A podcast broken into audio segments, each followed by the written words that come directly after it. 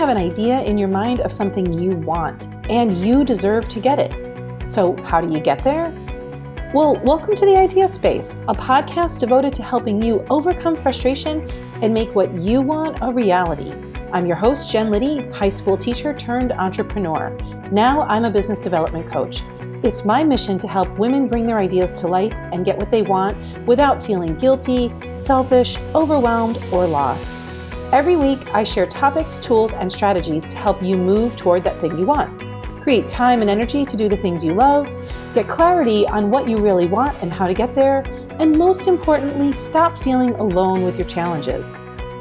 Whether you've wanted to create a better business, job, relationship, hobby, or self, I know there's something more that you want. And it's time you were able to get it with confidence and clarity. Ready to have it? Let's go. Hi, welcome back to the Idea Space. I'm Jen Liddy, your host.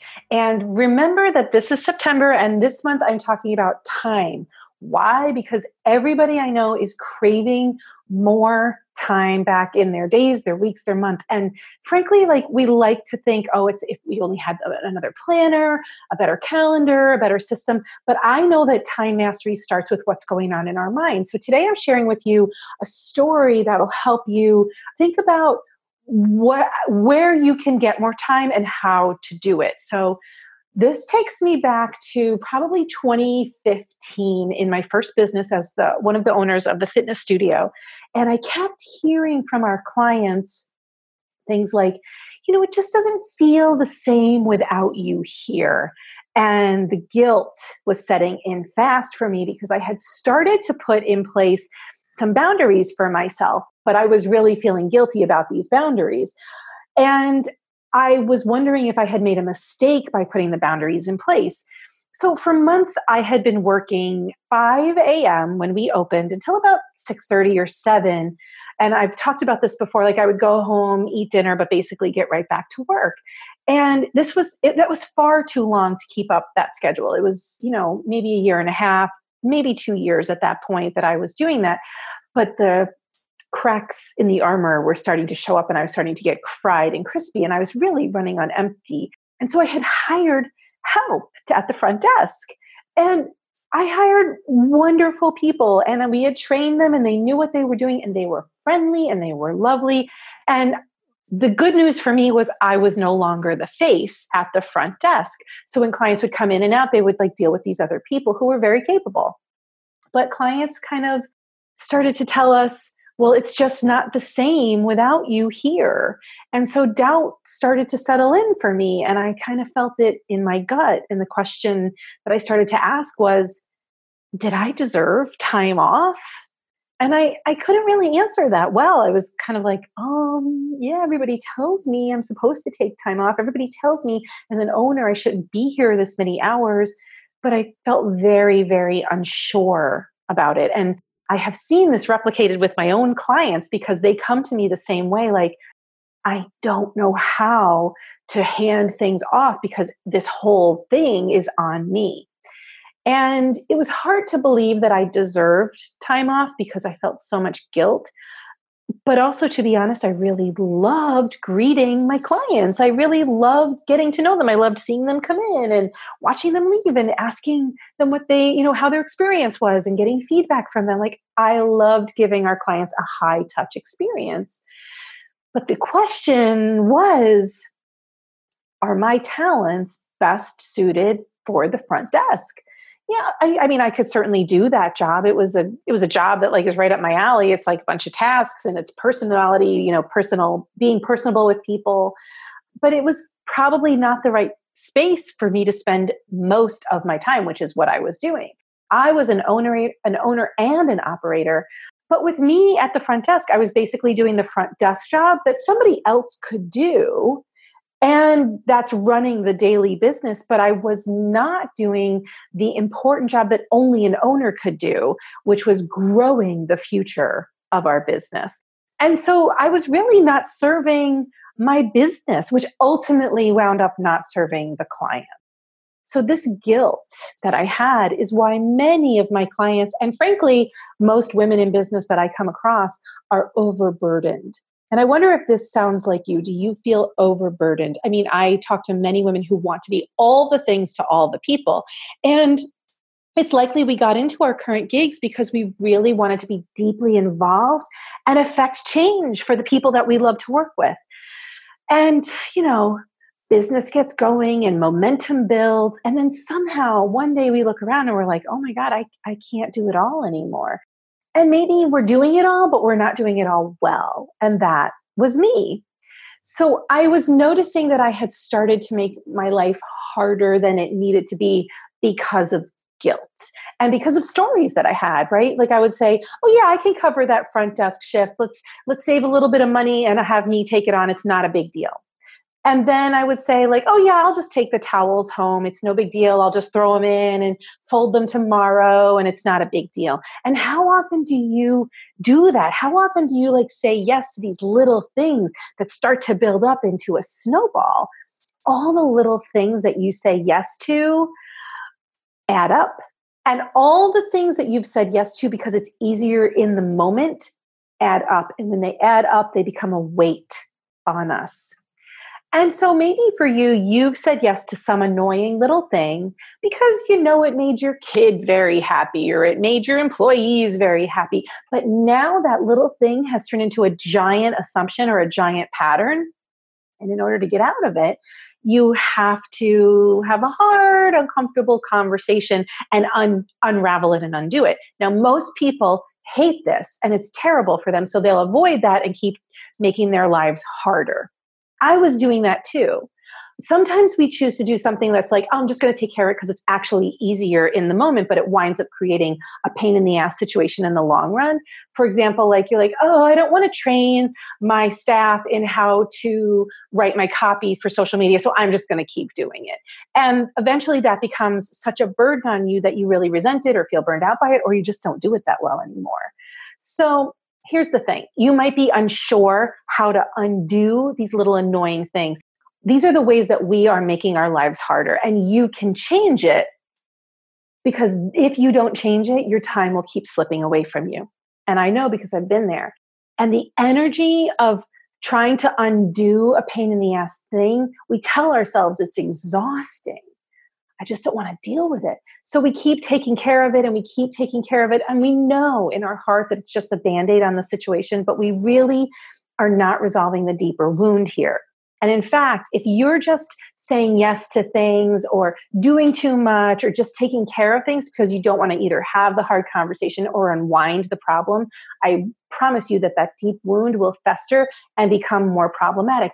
This is how we make our lives harder on ourselves. We inflict pain on ourselves because we have rules in our head about how things should be. Like, for example, I notice that I have policies, procedures, rule books, and directions that I must follow. Like, whatever you want to call them, they seem pers- perfectly reasonable at the time, but we like make rules for ourselves. For me, my rules used to be um, I would assign a certain number and type of essays in a given semester because I had a whole bunch of mental rules about what was expected of me as a high quality teacher. And the result of that was that I created a lot of more work, a lot more work for myself. I was constantly grading and I resented the job and I resented the students and I resented the grading and I resented the work, even though I loved teaching. And even though no one else told me I had to do it that way, I had created some rules for myself that were making my life harder. So these are the ways that we make our lives harder and they steal time from us. Let me give you another example. A friend of mine told me, this was a few years ago, that all three of her children have to be in swim lessons at the same time because it would make her life easier. And even one of her children, even though one of her children was like a six month old infant and the others were like three and four, she was like, they all, we all need to go at the same time together so everybody can have their swimming lessons at the same time. And she would not consider any other option. And the interesting thing about this thing that would make her life easier to have everybody there and taking swimming lessons at the same time was she could not find a place that would do that. And so she wound up never getting exactly what she wanted. So she just didn't do the kids in swim lessons that summer. So that summer, she wound up at her in-laws pool trying to wrangle all the kids like she's got the infant in her hand and the and the 3 and 4 year old like they they're not allowed to get off the steps because they don't know how to swim and she made her life a nightmare because she had this rule in her head about how things had to be how much easier would her life have been if she had kind of given herself a break and said you know what the 6 month old doesn't need swim lessons this year I'm just going to get the littles, the three and the four year old swim lessons, and I'll make my life easier that way. Like she just had these rules that she would not break for herself. And ultimately, she broke herself that summer. So if you feel like you're constantly running out of steam or you're running out of time, it might be because you are making life harder than it has to be. Now, I will tell you, this is one of the most challenging lessons that my clients have to learn when they finally decide to bring their idea to life. It's really painful to admit that you've been making your own life harder. It's much, it's much easier to blame others and to complain, but that victim mentality will keep you from having the thing that you want.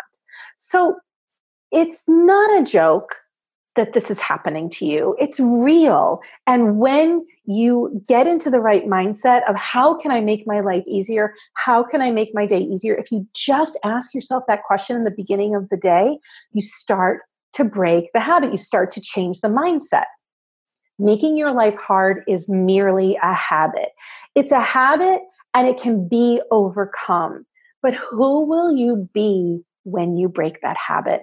I'll tell you who you'll be. You'll be a woman who can get more done because she actually has less to do and she's still valuable in the world and she deserves to have more ease. All of us deserve more ease. You'll be a woman who's present and happy for her friends and her family and her colleagues and herself.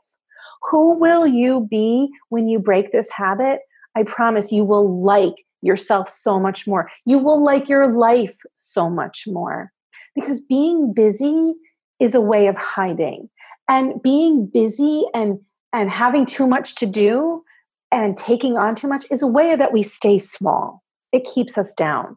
And I know that it feels good in the moment to just do the thing, to just say yes, to just take care of it yourself. It feels good to have these rules and regulations for yourself, but it's holding you back.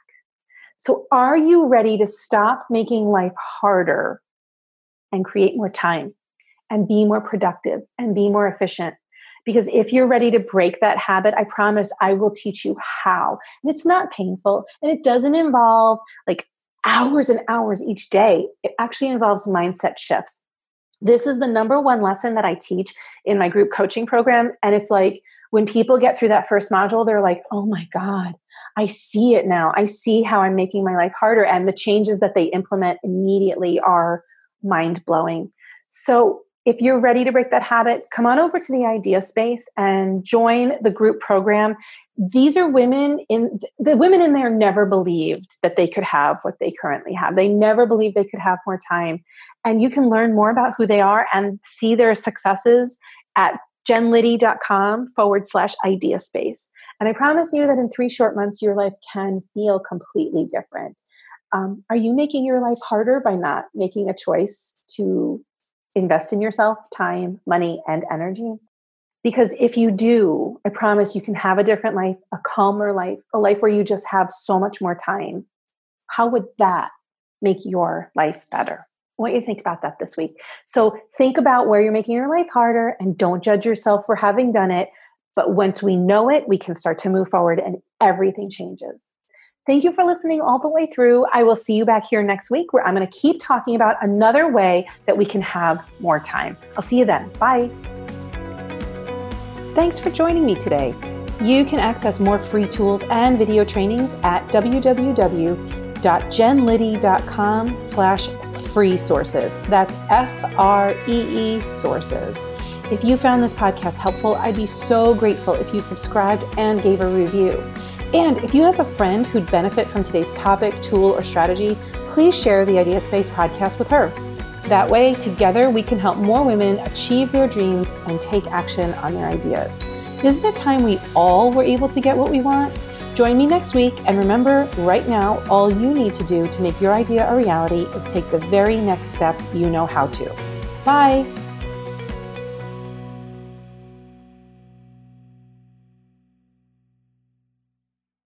This podcast is part of the Sound Advice FM network. Sound Advice FM, women's voices amplified.